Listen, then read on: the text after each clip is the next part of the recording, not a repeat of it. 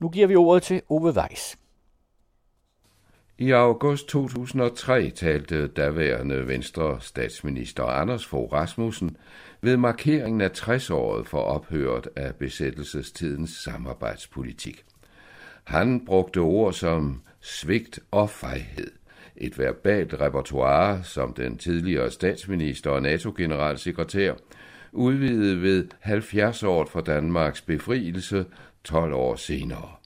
Ved den lejlighed sagde han blandt andet, at samarbejdspolitikken var usel og et eklatant politisk moralsk svigt, som altid vil stå som en skamplet i Danmarks historie. Og så tilføjede han, citat, Danmark sejlede under bekvemmelighedsflag, lod andre bløde og lide i kamp mod tyranniet og høstede til med profit af underkastelsen for nazisterne. Citat slut. Ved begge lejligheder vagte udtalelserne undren af flere grunde. Dels var Fogh Rasmussens eget parti selv ivrig deltager i samarbejdspolitikken, som nogen foretrækker at kalde forhandlingspolitikken. Dels blev henvisningen til besættelsestiden i 2003 brugt som alibi for deltagelse i Irakkrigen få måneder senere. Det er det engagement, som en krigsudredning udarbejdet af historikeren Rasmus Mariager og statskundskabsprofessor Anders Vivl og offentliggjort i begyndelsen af året, stempler som vildledning af Folketingets udenrigspolitiske nævn. Rapporten dokumenterer, at Anders Fogh Rasmussen tilbageholdt oplysninger fra Forsvarets efterretningstjeneste om, at krigen kunne destabilisere regionen, opløse den irakiske stat, udløse terror og kræve langvarig involvering.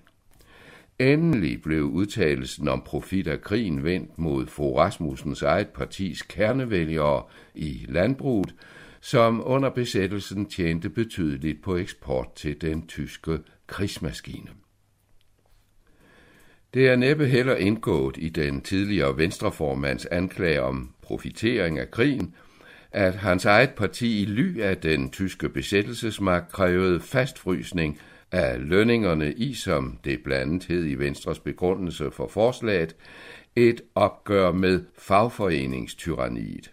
På lønmodtagersiden er det derimod indgået som en rygmavsreaktion mod senere forsøg på lovindgreb i de frie forhandlinger, der er den danske eller nordiske models grundlag.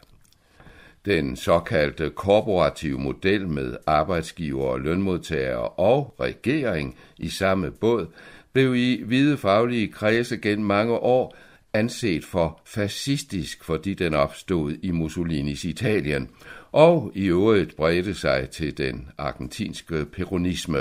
Diktatoren Juan Perón hentede inspirationen som Argentinas arbejdsmarkedsattaché i Italien under fascismen.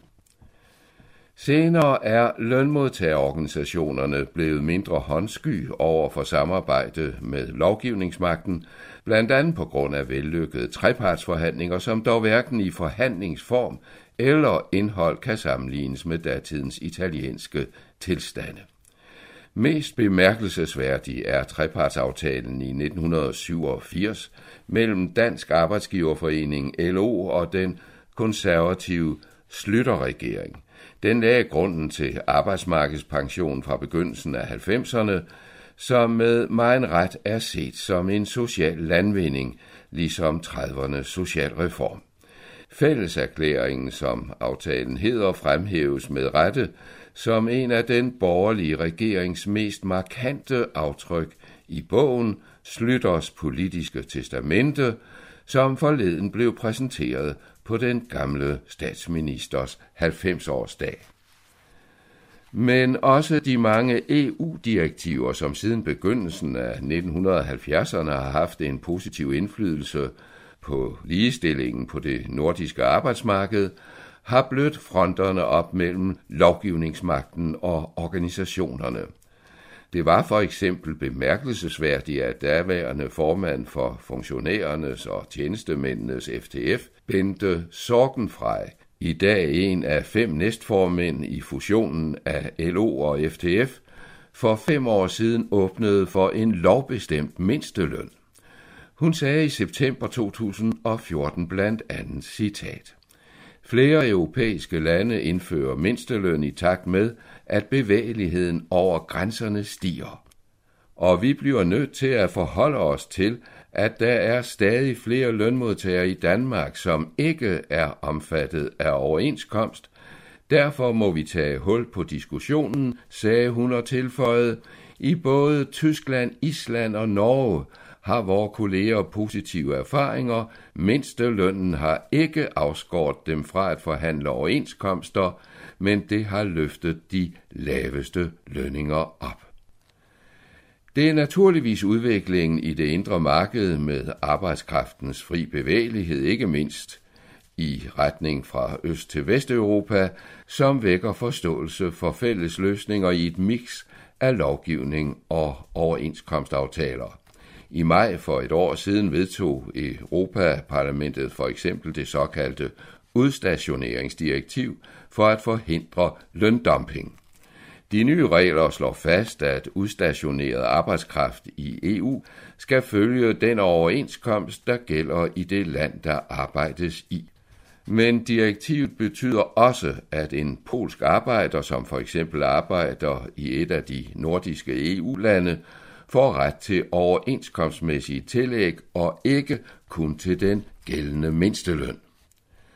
På den baggrund er der perspektiv i flere af de initiativer, som nordiske arbejds- og beskæftigelsesministre, hvoraf flere også har ligestillingen som ressort, har taget på det seneste.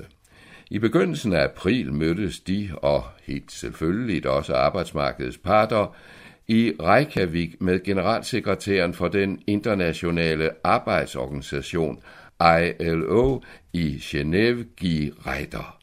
Forkortelsen ILO misforstås ofte, i hvert fald i Norden, som alene dækkende lønmodtagersiden, altså en slags international LO, men arbejdsgiverne og lønmodtagerne er ligeligt repræsenteret i organisationen.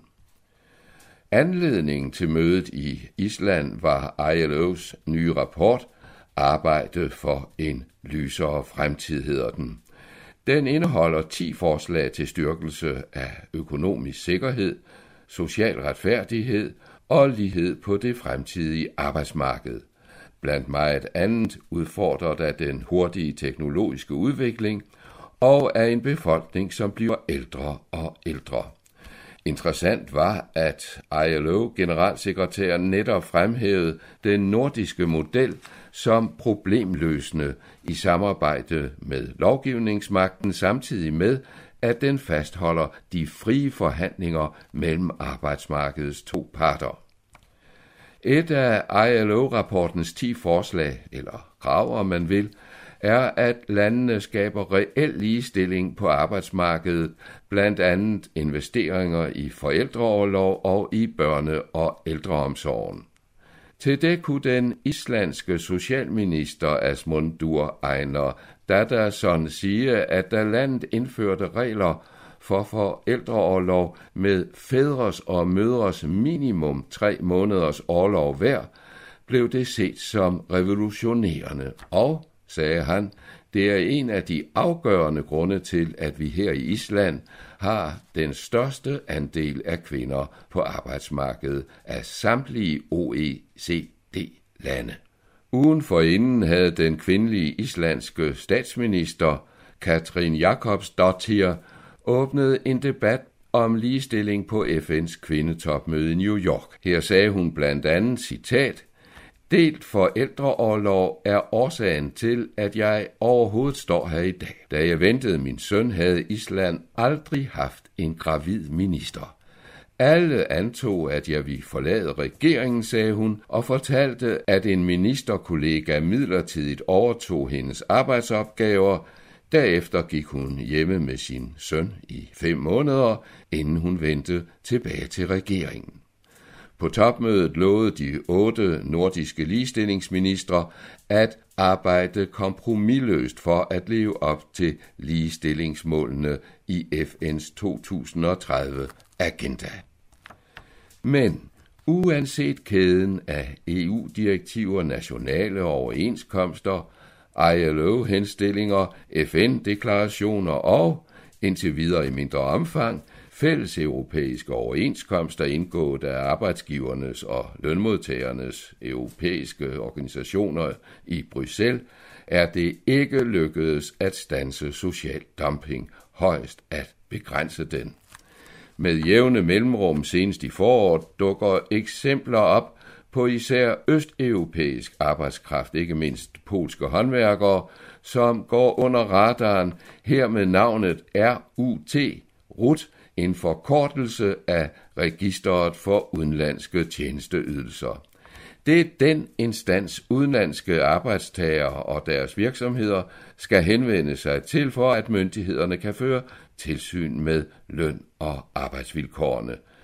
Det forsøger de at undgå med blandt andet de konsekvenser, at mange bor under uhumske forhold og arbejder uden sikkerhed på arbejdspladsen, ofte til en tredjedel af overenskomstens mindsteløn. I hørte Ove Weiss.